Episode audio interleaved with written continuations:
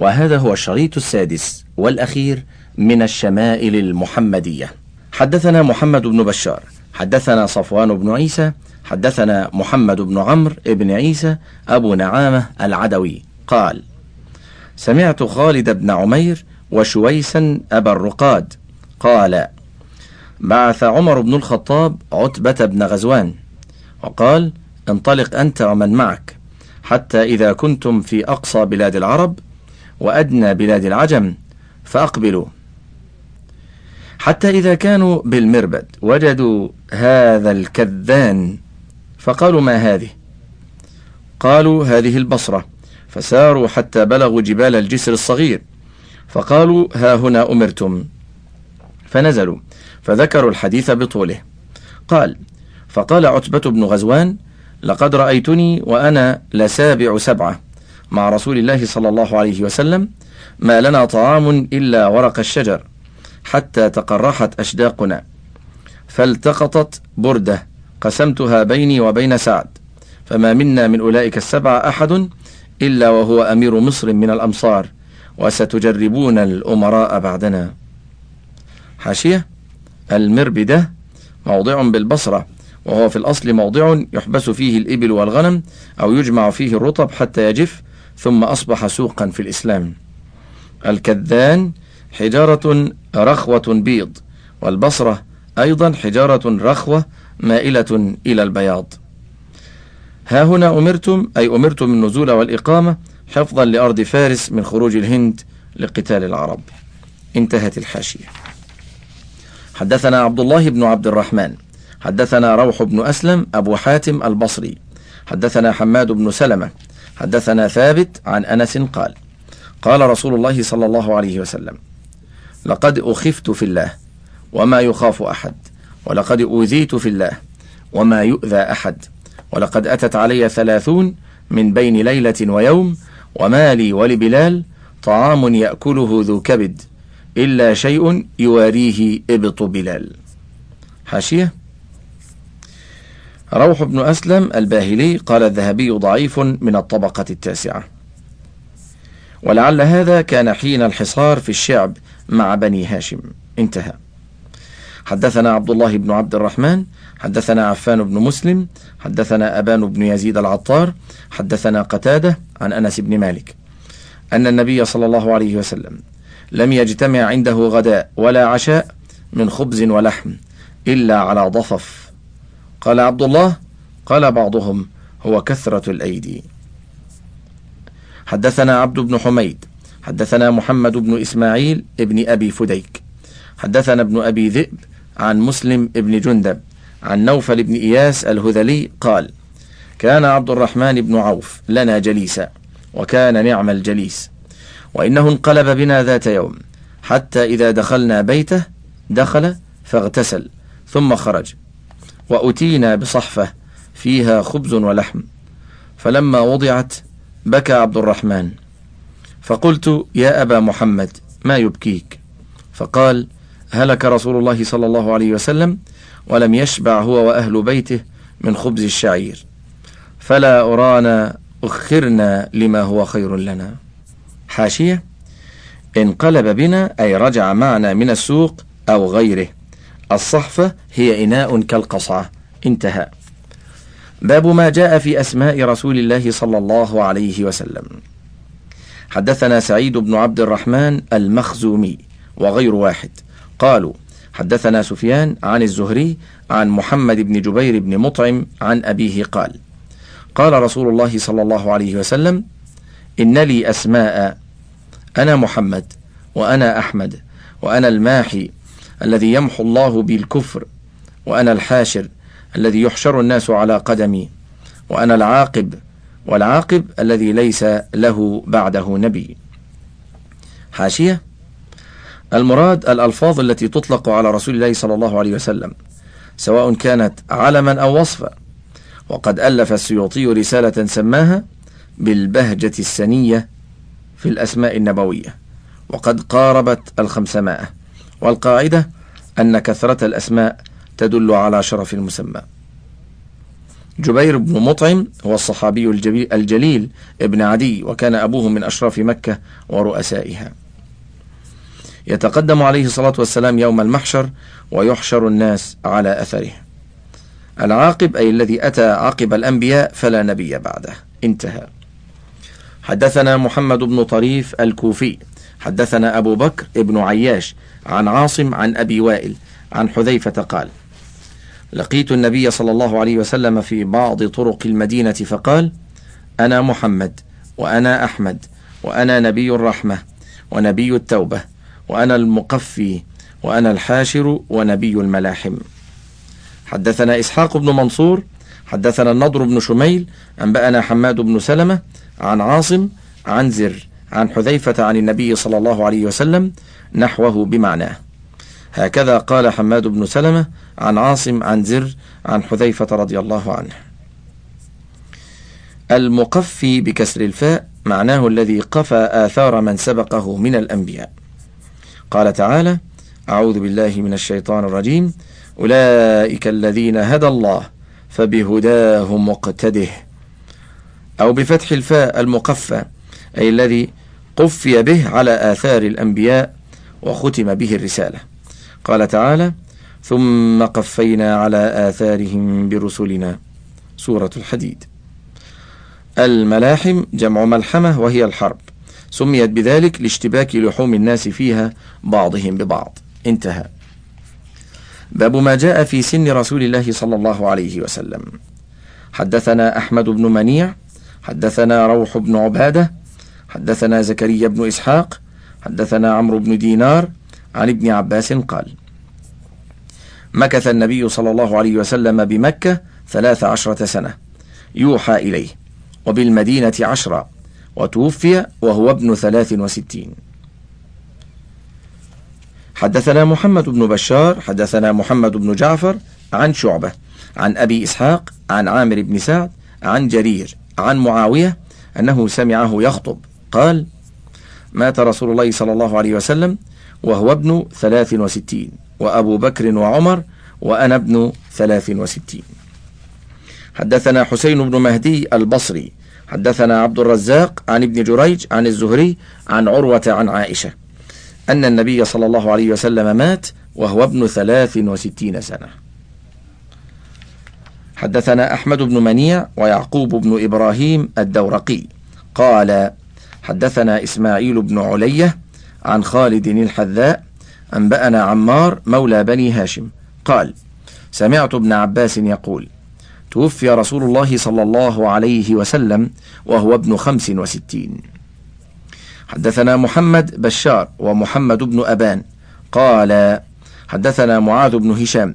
حدثني أبي عن قتادة عن الحسن عن دغفل ابن حنظلة أن النبي صلى الله عليه وسلم قبض وهو ابن خمس وستين.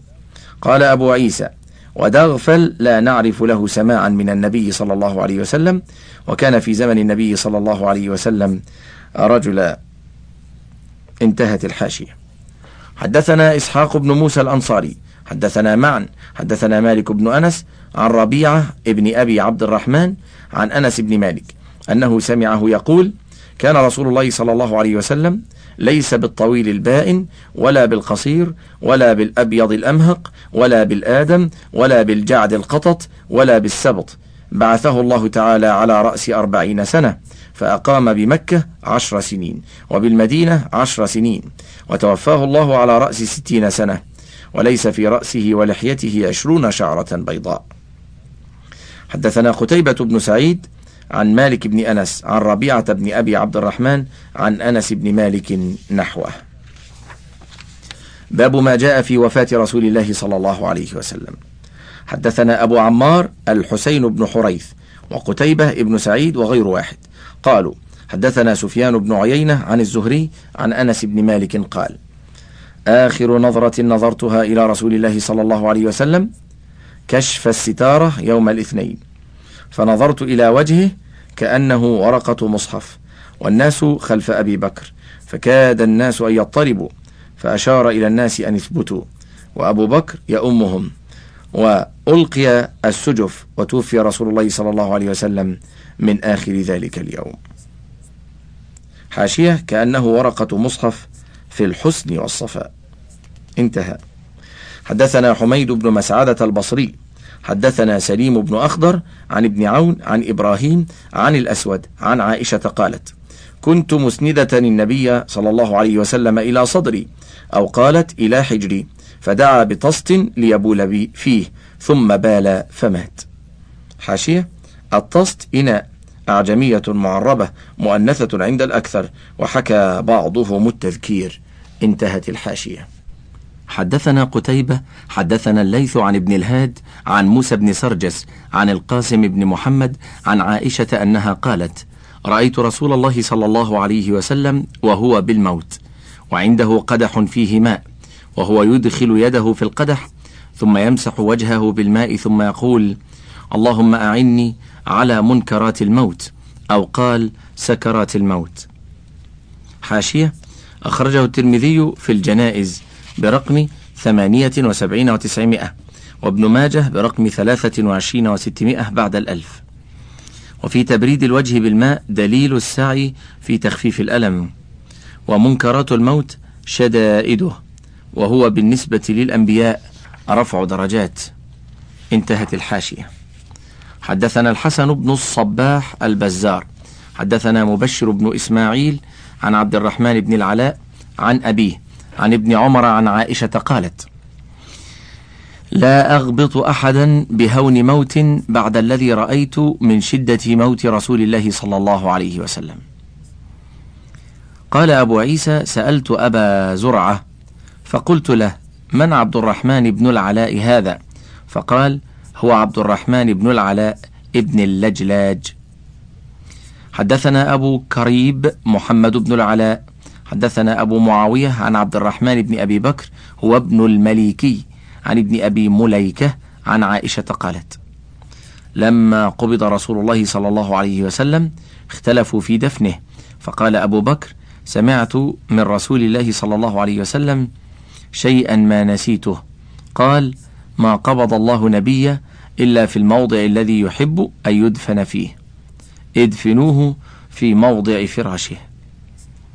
حدثنا محمد بن بشار وعياش العنبري وسوار بن عبد الله وغير واحد قالوا حدثنا يحيى بن سعيد عن سفيان الثوري عن موسى ابن أبي عائشة عن عبيد الله بن عبد الله عن ابن عباس وعائشة أن أبا بكر قبل النبي صلى الله عليه وسلم بعدما مات.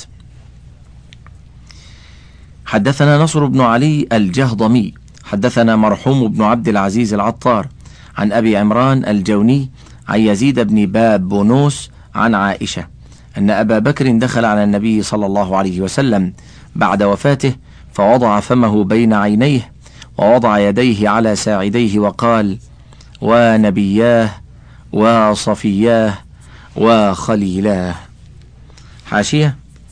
وفي رواية أن أبا بكر قال طبت حيا وميتا ومن هذا الحديث يؤجز يؤخذ جواز عد أوصاف الميت دون نوح.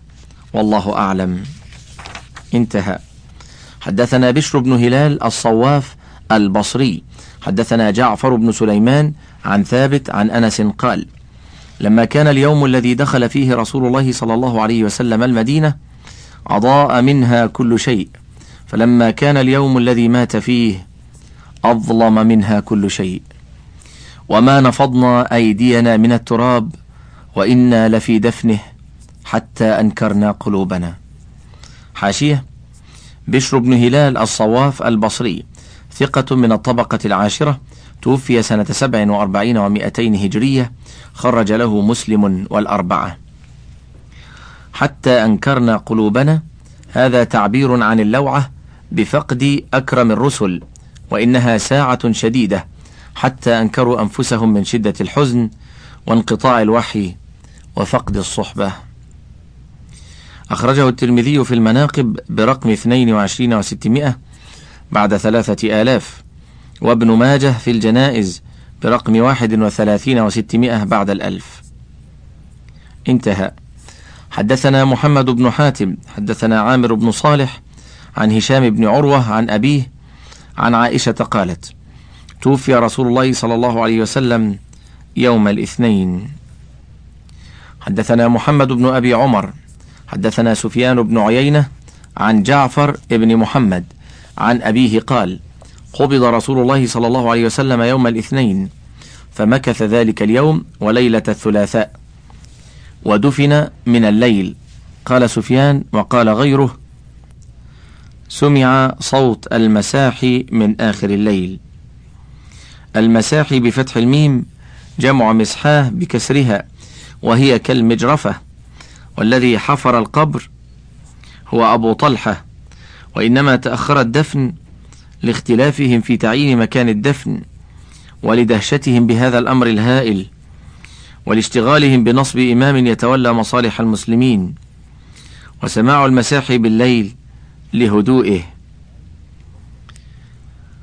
أي في ليلة الأربعاء كما ذكر في الحديث. فمكث ذلك اليوم وليلة الثلاثاء. ودفن من الليل أي في ليلة الأربعاء وسط الليل. أما الغسل والكفن فحصل يوم الثلاثاء. انتهت الحواشي. حدثنا قتيبة بن سعيد حدثنا عبد العزيز بن محمد عن شريك بن عبد الله ابن أبي نمر عن أبي سلمة ابن عبد الرحمن بن عوف قال توفي رسول الله صلى الله عليه وسلم يوم الاثنين ودفن يوم الثلاثاء. قال أبو عيسى هذا حديث غريب. حاشية. وما تقدم في الحديث الحديث السابق أن دفنه عليه الصلاة والسلام كان ليلة الأربعاء فيكون المعنى ابتدأ في مقدمات دفنه بتجهيزه يوم الثلاثاء وأنه فرغ من ذلك آخر ليلة الأربعاء. انتهت الحاشية. حدثنا نصر بن علي الجهضمي. حدثنا عبد الله بن داود. قال حدثنا سلمة ابن نبيط. حدثنا عن نعيم بن أبي هند. عن نبيط بن شريط. عن سالم بن عبيد وكانت له صحبة. قال أغمي على رسول الله صلى الله عليه وسلم في مرضه فأفاق. فقال حضرت الصلاة. فقالوا نعم. فقال مروا بلالا فليؤذن ومروا أبا بكر أن يصلي للناس أو قال بالناس. قال ثم أغمي عليه فأفاق. فقال حضرت الصلاة. فقالوا نعم. فقال مروا بلالا فليؤذن ومروا أبا بكر فليصلي بالناس. فقالت عائشة إن أبي رجل أسيف إذا قام ذلك المقام بكى فلا يستطيع فلو أمرت غيره. قال ثم أغمي عليه فأفاق فقال مروا بلالا فليؤذن ومروا أبا بكر فليصلي بالناس فإن كنا صواحب أو صواحبات يوسف. قال فأمر بلال فأذن وأمر أبو بكر فصلى بالناس. ثم إن رسول الله صلى الله عليه وسلم وجد خفة فقال انظروا لي من أتكئ عليه. فجاءت بريرة ورجل آخر فاتكأ عليهما. فلما رآه أبو بكر ذهب لينقص فأومى إليه أن يثبت مكانه حتى قضى أبو بكر صلاته. ثم إن رسول الله صلى الله عليه وسلم قبض. فقال عمر والله لا أسمع أحدا يذكر أن رسول الله صلى الله عليه وسلم قبض إلا ضربته بسيفي هذا. قال وكان الناس أميين لم يكن فيهم نبي قبله فأمسك الناس. فقالوا يا سالم انطلق إلى صاحب رسول الله صلى الله عليه وسلم فادعه. فأتيت أبا بكر وهو في المسجد فأتيته أبكي دهشا. فلما رآني قال أقبض رسول الله صلى الله عليه وسلم؟ قلت إن عمر يقول لا أسمع أحدا يذكر أن رسول الله صلى الله عليه وسلم قبض إلا ضربته بسيفي هذا. فقال لي انطلق. فانطلقت معه. فجاء والناس قد دخلوا على رسول الله صلى الله عليه وسلم. فقال يا أيها الناس أفرجوا لي. فأفرجوا له. فجاء حتى أكب ومسه. فقال إنك ميت وإنهم ميتون. ثم قالوا يا صاحب رسول الله أقبض رسول الله صلى الله عليه وسلم؟ قال نعم فعلموا أن قد صدق. قالوا يا صاحب رسول الله أيصلى على رسول الله؟ قال نعم. قالوا وكيف؟ قال يدخل قوم فيكبرون ويصلون ويدعون ثم يخرجون. ثم يدخل قوم فيكبرون ويصلون ويدعون ثم يخرجون حتى يدخل الناس. قالوا يا صاحب رسول الله أيدفن رسول الله صلى الله عليه وسلم؟ قال نعم. قالوا أين؟ قال في المكان الذي قبض الله فيه روحه فإن الله لم يقبض روحه إلا في مكان طيب. فعلموا أن قد صدق. ثم أمرهم أن يغسله بنو أبيه. واجتمع المهاجرون يتشاورون فقالوا انطلق بنا. إلى خواننا من الأنصار ندخلهم معنا في هذا الأمر. فقالت الأنصار منا أمير ومنكم أمير. فقال عمر ابن الخطاب من له مثل هذه الثلاثة؟ ثاني اثنين إذ هما في الغار إذ يقول لصاحبه لا تحزن إن الله معنا. من هما؟ قال ثم بسط يده فبايعوه وبايعه الناس بيعة حسنة جميلة. حاشية؟ نبيط بن شريط الأشجعي الكوفي صحابي صغير خرج له الستة. سالم بن عبيد الأشجعي صحابي ثقة من أهل الصفة خرج له الأربعة ومسلم. إن أبي رجل أسيف أي حزين يغلب عليه الحزن. ذلك المقام أي مقام الإمامة في محل النبي صلى الله عليه وسلم. صواحب يوسف أي مثلهن في إظهار خلاف ما يبطن. فجاءت بريرة وهي قبطية أو حبشية مولاة عائشة. ورجل آخر.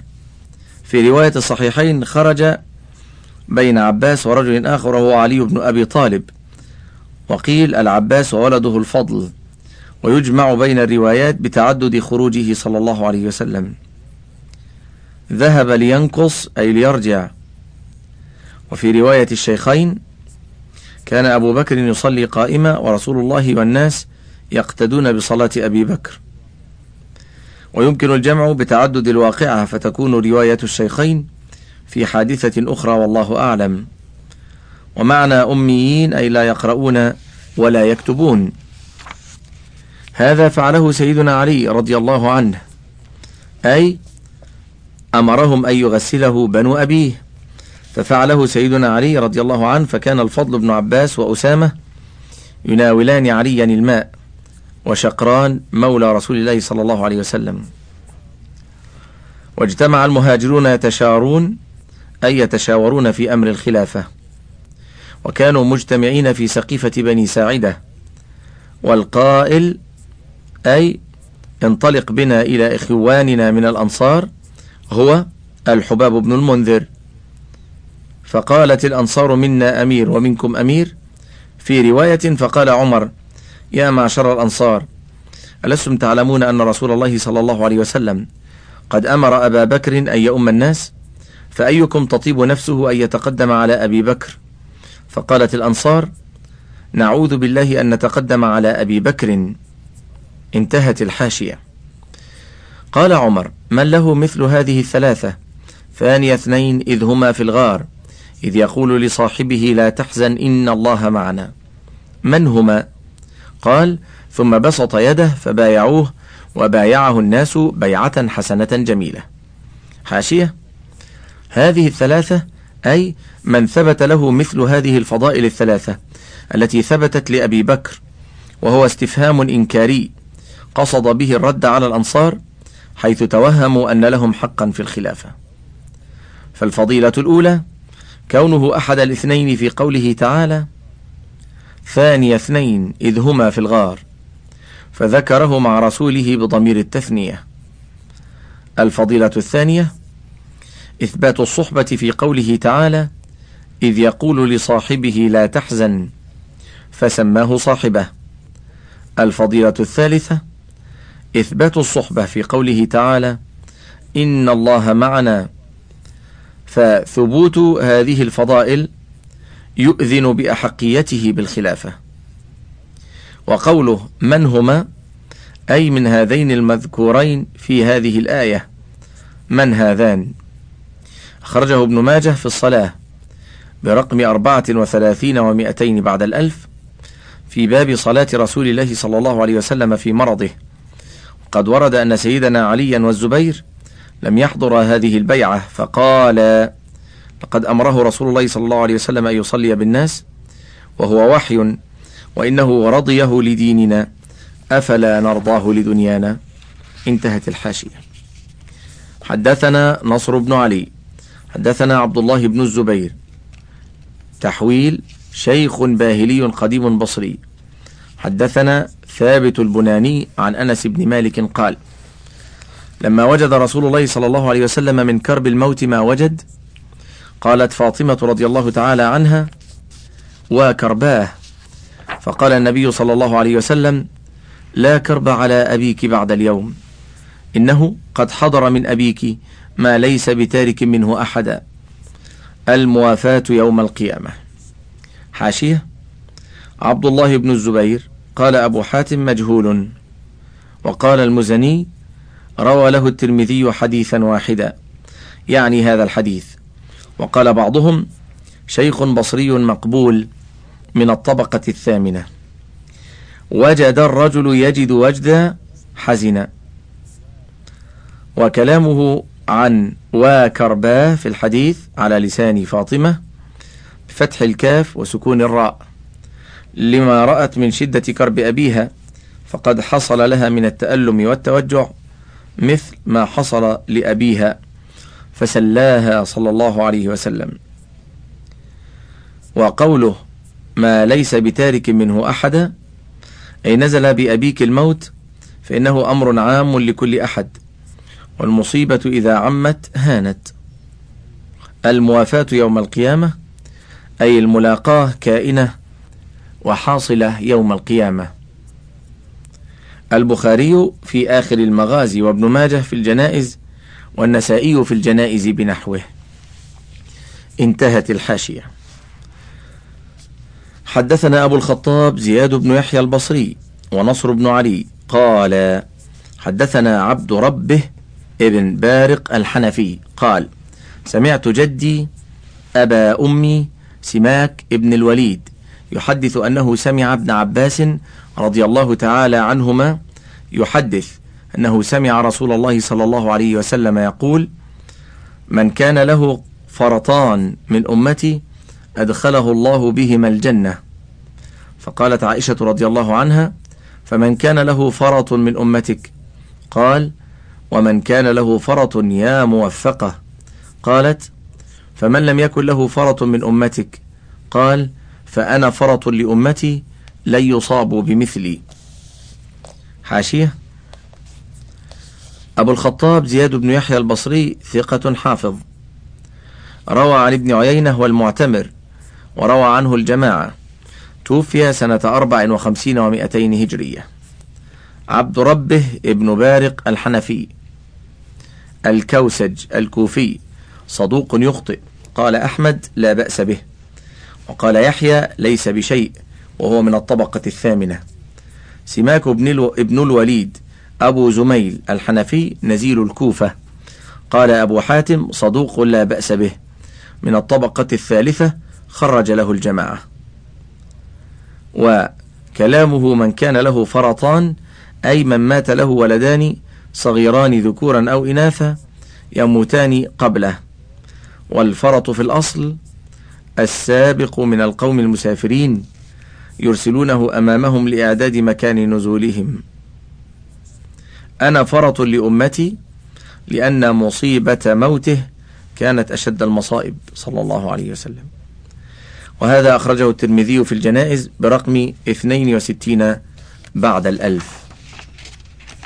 باب ما جاء في ميراث رسول الله صلى الله عليه وسلم. حدثنا أحمد بن منيع حدثنا حسين بن محمد حدثنا إسرائيل عن أبي إسحاق عن عمرو بن الحارث أخي جويرية له صحبة. قال ما ترك رسول الله صلى الله عليه وسلم إلا سلاحه وبغلته وأرضا جعلها صدقة. حاشية حسين بن محمد البصري ثقة توفي سنة سبع وأربعين ومائتين هجرية خرج له النسائي. باب ما جاء في ميراث رسول الله صلى الله عليه وسلم. حدثنا أحمد بن منيع حدثنا حسين بن محمد حدثنا إسرائيل عن أبي إسحاق عن عمرو بن الحارث أخي جويرية له صحبة. قال ما ترك رسول الله صلى الله عليه وسلم إلا سلاحه وبغلته وأرضا جعلها صدقة. حاشية حسين بن محمد البصري ثقة توفي سنة سبع وأربعين ومائتين هجرية خرج له النسائي. جويرية هي أم المؤمنين بضم الجيم وفتح الواو وهي بنت الحارث الخزاعية. سباها الرسول صلى الله عليه وسلم يوم المريسيع وهي غزوة بني المصطلق في السنة الخامسة من الهجرة. وكانت جويرية تحت مسافع بن صفوان ذي الشفرين فقتل يوم المريسيع. وكان اسم جويرية برة فسماها رسول الله صلى الله عليه وسلم جويرية. توفيت سنة ست وخمسين في خلافة معاوية وصلى عليها مروان بن الحكم وهو يومئذ والي المدينة وعمرها خمس وستون سنة. وقد وقعت جويرية بنت الحارث في سهم ثابت بن خنيس فأسلمت وكاتبها فجاءت رسول الله صلى الله عليه وسلم تستعين في كتابتها فقال أو خير لك من ذلك؟ أن أؤدي عنك كتابتك وأتزوجك. قالت نعم. ففعل فبلغ الناس أنه تزوجها فقالوا أصهار رسول الله صلى الله عليه وسلم فأرسلوا ما كان في أيديهم من سبي المصطلق فلقد أعتق بها مئة من أهل بيت بني المصطلق فما أعلم امرأة كانت بركة على قومها منها. أبوها الحارث أسلم كما في تاريخ دمشق الأسماء للنووي. قوله إلا سلاحه من نحو سيف ورمح ومغفر وحربة إلى آخره. وبغلته وهي البغلة البيضاء واسمها دلدل. وأرضى أي حصة في أرض فدك. وخيبر وبني النضير. جعلها صدقة أي جعلها صدقة لحديث نحن معاشر الأنبياء لا نورث ما تركناه صدقة. أخرجه البخاري في الخمس وفي الجهاد وفي المغازي والوصايا والنسائي في الأحباس. انتهت الحاشية. حدثنا محمد بن المثنى. حدثنا أبو الوليد حدثنا حماد بن سلمة عن محمد بن عمرو عن أبي سلمة عن أبي هريرة رضي الله عنه قال جاءت فاطمة إلى أبي بكر فقالت من يرثك؟ فقال أهلي وولدي. فقالت ما لي لا أرث أبي. فقال أبو بكر سمعت رسول الله صلى الله عليه وسلم يقول لا نورث ولكني أعول من كان ولكني أعول من كان رسول الله صلى الله عليه وسلم يعوله وأنفق على من كان رسول الله صلى الله عليه وسلم ينفق عليه. حاشية؟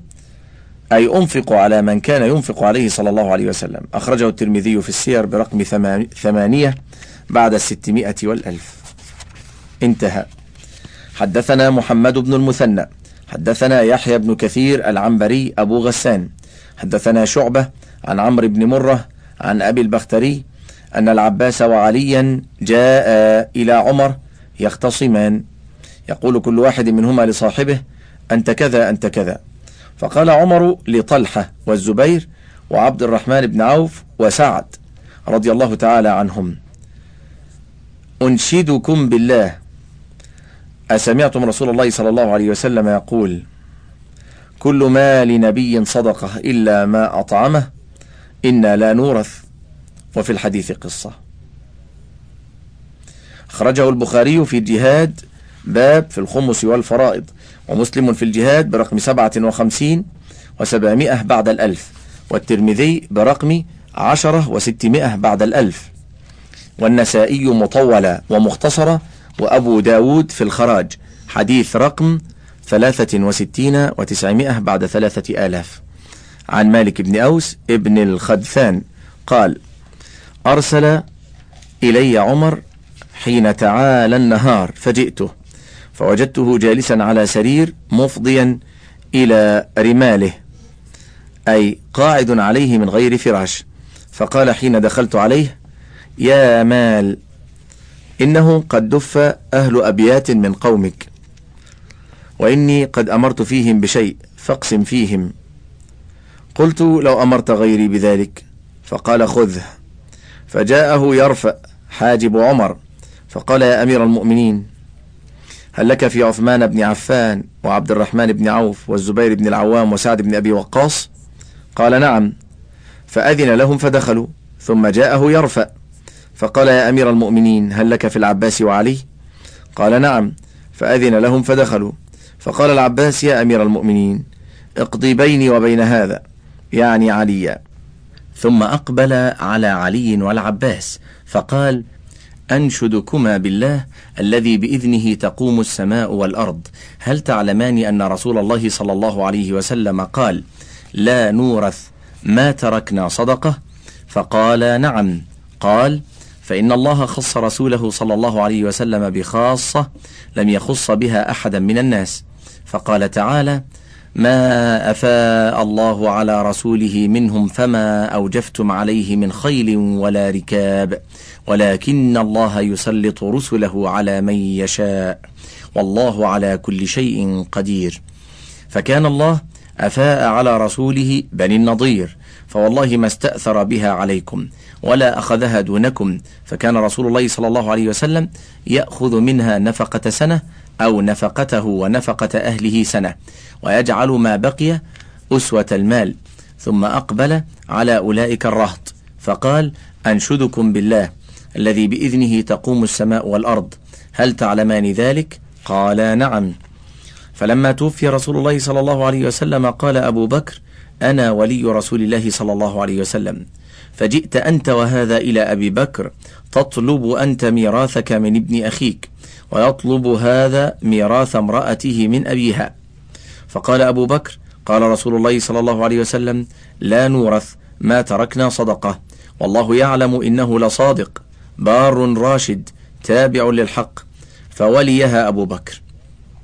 فلما توفي أبو بكر قلت أنا ولي رسول الله صلى الله عليه وسلم وولي أبي بكر فولي فوليتها ما شاء الله أن أليها. فجئت أنت وهذا وأنتما جميع وأمركما واحد فسألتما فيها فقلت إن شئتما أن أدفعها إليكما على أن عليكما عهد الله أن تلياها بالذي كان رسول الله صلى الله عليه وسلم يليها فأخذتماها مني على ذلك ثم جئتماني لأقضي بينكما بغير ذلك والله لا أقضي بينكما بغير ذلك حتى تقوم الساعة فإن عجزتما عنها فرداها إلي. انتهت الحاشية التي أشارت إلى قصة الحديث الذي ورد. انتهى. حدثنا محمد بن المثنى حدثنا صفوان بن عيسى عن أسامة بن زيد عن الزهري عن عروة عن عائشة رضي الله تعالى عنها أن رسول الله صلى الله عليه وسلم قال لا نورث ما تركنا فهو صدقة. حدثنا محمد بن بشار حدثنا عبد الرحمن بن مهدي حدثنا سفيان عن أبي الزناد عن الأعرج عن أبي هريرة رضي الله عنه عن النبي صلى الله عليه وسلم قال لا يقسم ورثتي دينارا ولا درهما. ما تركت بعد نفقة نسائي ومؤنة عاملي فهو صدقة. حدثنا الحسن بن علي الخلال. حدثنا بشر بن معمر قال سمعت مالك بن أنس عن الزهري عن مالك بن أوس بن الحدثان قال دخلت على عمر فدخل عليه عبد الرحمن بن عوف وطلحة وسعد وجاء علي والعباس يختصمان. فقال لهم عمر أنشدكم بالذي بإذنه تقوم السماء والأرض. أتعلمون أن رسول الله صلى الله عليه وسلم قال لا نورث ما تركناه صدقة؟ فقالوا اللهم نعم. وفي الحديث قصة طويلة. حدثنا محمد بن بشار حدثنا عبد الرحمن بن مهدي حدثنا سفيان عن عاصم بن بهدلة عن زر بن حبيش عن عائشة رضي الله عنها قالت ما ترك رسول الله صلى الله عليه وسلم دينارا ولا درهما ولا شاة ولا بعيرا. قال وأشك في العبد والأمة. باب ما جاء في رؤية رسول الله صلى الله عليه وسلم. حدثنا محمد بن بشار حدثنا عبد الرحمن بن مهدي حدثنا سفيان عن أبي إسحاق عن أبي الأحوص عن عبد الله بن مسعود عن النبي صلى الله عليه وسلم قال من رآني في المنام فقد رآني فإن الشيطان لا يتمثل بي. حدثنا محمد بن بشار ومحمد بن المثنى. قال حدثنا محمد بن جعفر حدثنا شعبة عن أبي حسين عن أبي صالح عن أبي هريرة رضي الله عنه قال قال رسول الله صلى الله عليه وسلم من رآني في المنام فقد رآني فإن الشيطان لا يتصور أو قال لا يتشبه بي. حدثنا قتيبة حدثنا خلف بن خليفة عن أبي مالك الأشجعي عن أبيه قال قال رسول الله صلى الله عليه وسلم من رآني في المنام فقد رآني قال أبو عيسى وأبو مالك هذا هو سعيد بن طارق ابن أشيم ابن أشيم وطارق ابن أشيم هو من أصحاب النبي صلى الله عليه وسلم وقد روى عن النبي صلى الله عليه وسلم أحاديث. قال أبو عيسى سمعت علي بن حجر يقول قال خلف بن خليفة رأيت عمرو بن حريث صاحب النبي صلى الله عليه وسلم وأنا غلام صغير. حدثنا قتيبة بن سعيد حدثنا عبد الواحد بن زياد عن عاصم بن كليب قال حدثني أبي أنه سمع أبا هريرة يقول قال رسول الله صلى الله عليه وسلم من رآني في المنام فقد رآني فإن الشيطان لا يتمثلني. قال أبي فحدثت به ابن عباس فقلت قد رأيته. فذكرت الحسن بن علي فقلت شبهته به. فقال ابن عباس إنه كان يشبهه. حدثنا محمد بن بشار حدثنا ابن أبي عدي ومحمد بن جعفر. قال حدثنا عوف بن أبي جميلة عن يزيد الفارسي وكان يكتب المصاحف قال رأيت النبي صلى الله عليه وسلم في المنام زمن ابن عباس فقلت لابن عباس إني رأيت رسول الله صلى الله عليه وسلم في النوم فقال ابن عباس إن رسول الله صلى الله عليه وسلم كان يقول إن الشيطان لا يستطيع أن يتشبه بي فمن رآني في النوم فقد رآني هل تستطيع أن تنعت هذا الرجل الذي رأيته في النوم؟ قال نعم. أنعت لك رجلا بين الرجلين. جسمه ولحمه أسمر إلى البياض. أكحل العينين حسن الضحك جميل دوائر الوجه. ملأت لحيته ما بين هذه إلى هذه. قد ملأت نحره. قال عوف ولا أدري ما كان مع هذا النعت. فقال ابن عباس لو رأيته في اليقظة ما استطعت أن تنعته فوق هذا عليه الصلاة والسلام قال أبو عيسى ويزيد الفارسي هو يزيد بن هرمز وقد أقدم من يزيد وهو أقدم من يزيد الرقاشي. وروى يزيد الفارسي عن ابن عباس أحاديث. ويزيد الرقاشي لم يدرك ابن عباس وهو يزيد بن أبان الرقاشي وهو يروي عن أنس بن مالك ويزيد الفارسي ويزيد الرقاشي كلاهما من أهل البصرة. وعوف ابن أبي جميلة هو عوف الأعرابي. حدثنا أبو داود سليمان بن سلم البلخي حدثنا النضر بن شميل قال قال عوف الأعرابي أنا أكبر من قتادة. حدثنا عبد الله بن أبي زياد حدثنا يعقوب بن إبراهيم بن سعد حدثنا ابن أخي ابن شهاب الزهري عن عمه قال قال أبو سلمة قال أبو قتادة. قال رسول الله صلى الله عليه وسلم من رآني يعني في النوم فقد رأى الحق. حدثنا عبد الله بن عبد الرحمن الدارمي. حدثنا معلى ابن أسد. حدثنا عبد العزيز ابن المختار. حدثنا ثابت عن أنس أن النبي صلى الله عليه وسلم قال من رآني في المنام فقد رآني فإن الشيطان لا يتخيل بي. وقال ورؤيا المؤمن جزء من ستة وأربعين جزءا من النبوة. حدثنا محمد بن علي قال سمعت أبي يقول قال عبد الله بن المبارك إذا ابتليت بالقضاء فعليك بالأثر. حدثنا محمد بن علي حدثنا النضر بن شميل أنبأنا ابن عوف عن ابن سيرين قال هذا الحديث دين فانظروا عمن تأخذون دينكم. حاشية المراد بالحديث ما ثبت عن النبي صلى الله عليه وسلم. دين أي متدين به لأنه يحب لأنه يجب أن يتدين به. تأملوا عمن ترون دينكم فلا تروه إلا عمن تحققتم أهليته بأن يكون من العدول الثقات المتقنين. انتهت الحاشية. وانتهى كتاب الشمائل المحمدية للإمام أبي عيسى محمد بن سورة الترمذي صاحب سنن الترمذي. من إخراج وتعليق محمد عفيف الزعبي. قرأ الكتاب عليكم أحمد عزت. وفيما تبقى من الشريط إليكم هذه المادة الإضافية من كتاب السيرة النبوية في ضوء المصادر الأصلية دراسة تحليلية للدكتور مهدي رزق الله أحمد.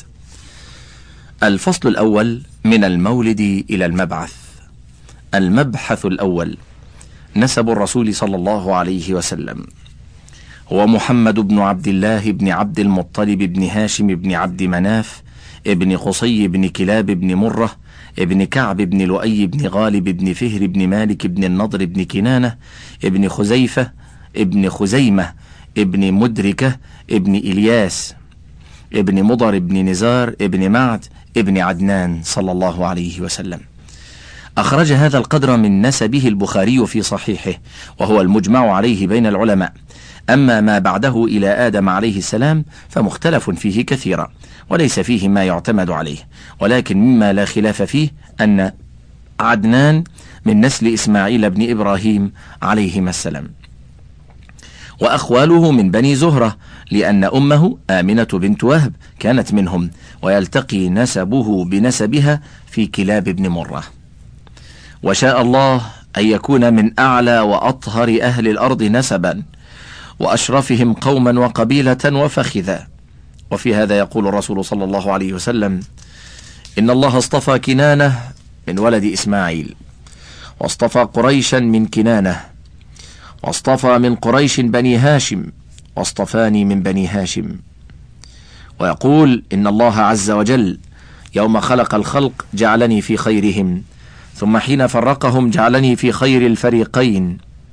ثم حين فرقهم جعلني في خير الفريقين.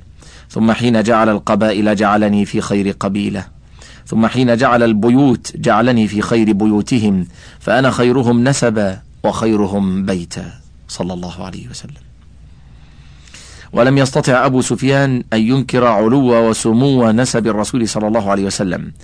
على الرغم مما كان له من عداء للرسول صلى الله عليه وسلم قبل إسلامه فقال هو فينا ذو نسب. ذلكم هو نسب محمد صلى الله عليه وسلم الذي سماه جده عبد المطلب بهذا الاسم رغبة منه عن أسماء أهل بيته وأراد أن يحمده الله في السماء وخلقه في الأرض. حكم وفوائد من هذا الاصطفاء. ما دامت العرب لا تسمع إلا لذوي الأنساب العالية فيهم فقد اقتضت حكمة الله تعالى أن يكون نبيه محمد صلى الله عليه وسلم من أعلاهم نسبا حتى لا يكون لأعداء الإسلام سلاح في أيديهم للصد عن سبيل الله. وحتى لا يتوهم متوهم أن رسالته ما هي إلا وسيلة لغاية وهي تغيير وضعه الاجتماعي صلى الله عليه وسلم. إن اختيار الله تعالى لنبيه محمد صلى الله عليه وسلم من العرب من دلائل حب الله تعالى لهم وهذا يقتضي من المسلم أن يحبهم من حيث الجنس لا من حيث الأفراد لأن الأفراد قد ينحرفون عن الإسلام فينبغي هنا كره أفعالهم المنحرفة لا كره جنسهم العربي. المبحث الثاني الختان والتسمية. اختلف العلماء في أمر ختانه فمنهم من قال إنه ولد مختونا. ومنهم من قال ختنه جده عبد المطلب يوم سابعه وصنع له مأدبة وسماه محمدا. والذي رجحه بعض كبار العلماء القدماء أنه ولد مختونا وعندما سأله قومه عن سبب رغبته عن أسماء أهل بيته أجابهم بأنه يريد أن يحمده الله في السماء ويحمده خلقه في الأرض. وعرف الرسول صلى الله عليه وسلم بأسماء أخرى. فقد قال إن لي أسماء. أنا محمد وأنا أحمد وأنا الماحي الذي يمحو الله بالكفر وأنا الحاشر الذي يحشر الناس على قدمي وأنا العاقب. وقال الراوي الزهري والعاقب الذي ليس بعده نبي. وزاد ابن سعد والخاتم. وزاد مسلم أسماء أخرى. وهي المقفى ونبي الرحمة. وزاد الترمذي في الملاحم وزاد الترمذي نبي الملاحم. وقد وردت أخبار بأن أمه سمته أحمد. فقد روى ابن سعد بإسناد حسن. عن علي رضي الله عنه قال قال رسول الله صلى الله عليه وسلم سميت أحمد. ولما كان والده قد توفي وهو في بطن أمه فينصرف القائم بالتسمية إلى الأم. ويشهد لذلك ما رواه ابن سعد من طريق الواقدي بسنده إلى أبي جعفر محمد ابن علي. قال أمرت آمنة وهي حامل برسول الله صلى الله عليه وسلم أن تسميه أحمد. ويشهد له أيضا ما رواه أبو نعيم عن بريدة وابن عباس قال رأت آمنة في منامها فقيل لها إنك قد حملت بخير البرية وسيد العالمين فإذا ولدته فسميه أحمد ومحمدا إلى آخره. ويشهد له ما رواه ابن إسحاق ومن طريقه البيهقي في الدلائل. وقال وكانت آمنة تحدث أنها أتيت حين حملت بمحمد صلى الله عليه وسلم فقيل لها فإذا وقع فسميه محمدا فإن اسمه في التوراة والإنجيل أحمد. يحمده أهل السماء وأهل الأرض واسمه في القرآن محمد. فسمته بذلك. وفي آخره أنها أخبرت عبد المطلب بما أمرت أن تسميه فقال شعرا وفي آخره أحمد مكتوب على اللسان. وقد رواه ابن عساكر أيضا. وكني بأبي القاسم وأمر وأمر أن نسمي باسمه ولا نكني بكنيته. وكنه جبريل عليه السلام بأبي إبراهيم. ولكنه كره أن يحول كنيته التي عرف بها. واختلف العلماء في أمر التكني بكنيته وفي أمر الجمع بين اسمه وكنيته فقيل إنما نهى عن التكني بكنيته في حال حياته وقيل إنما نهى أن يجمع بين اسمه وكنيته فقط. ولم يعرف اسم أحمد قبله وسمت بعض العرب باسم محمد لما شاع قبيل وجوده أن نبيا سيبعث اسمه محمد. المبحث الثالث اليتم ورعاية الجد ثم العم. اختلف أهل المغازي والسير في تاريخ وفاة والده. والذي قاله ابن إسحاق ورجحه ابن سعد أن ذلك كان وهو في بطن أمه وهو المشهور الذي رجحه كثير من العلماء. أمثال الذهبي وابن كثير. وهو الذي قطعت به الآية القرآنية الكريمة. ألم يجدك يتيما فآوى. وبذلك يكون الرسول صلى الله عليه وسلم قد ولد يتيما. والمشهور أنه ولد بمكة يتيم الأب. في يوم الاثنين الثاني عشر من شهر ربيع الأول في العام المشهور بعام الفيل. وهو ما يراه المستشرقون مقابلا لعام سبعين وخمسمائة. ولكن الباحث محمود باشا الفلكي توصل إلى أنه كان التاسع من ربيع الأول الموافق للعشرين من شهر نيسان عام واحد وسبعين وخمسمائة ميلادية.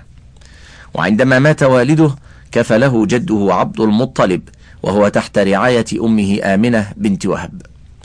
وكانت وفاة والده بالمدينة عند أخواله بني عدي ابن النجار عندما أرسله والده عبد المطلب إليها ليشتري منها تمرا. ودفن في دار النابغة تحت عتبة البيت الثاني على يسار من يدخل دار النابغة. وكانت وفاته عن خمس وعشرين سنة. ظل الرسول صلى الله عليه وسلم في رعاية أمه آمنة وكفالة جده عبد المطلب بعد أوبته من بادية بني سعد. ولما بلغ من العمر ست سنين توفيت والدته آمنة بالأبواء وهي راجعة به إلى مكة من زيارة قامت بها معه إلى أخوال أبيه بني عدي ابن النجار بالمدينة المنورة. وحملته مولاته وحاضنته أم أيمن إلى جده عبد المطلب بمكة. فأخذ يحوطه بعنايته إلى أن توفي وللنبي صلى الله عليه وسلم ثمان سنوات من العمر فأوصى به إلى عمه أبي طالب أخي أبيه عبد الله لأمه وأبيه أمهما وأمهما فاطمة بنت عمرو بن عائذ.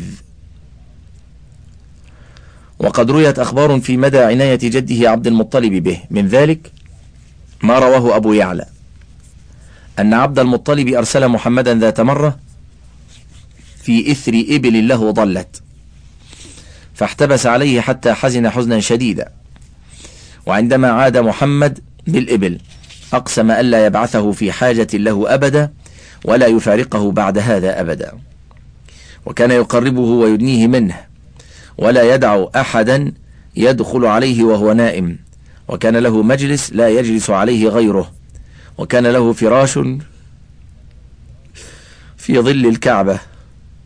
يجلس حوله بنوه ويجلس النبي صلى الله عليه وسلم عليه مع جده.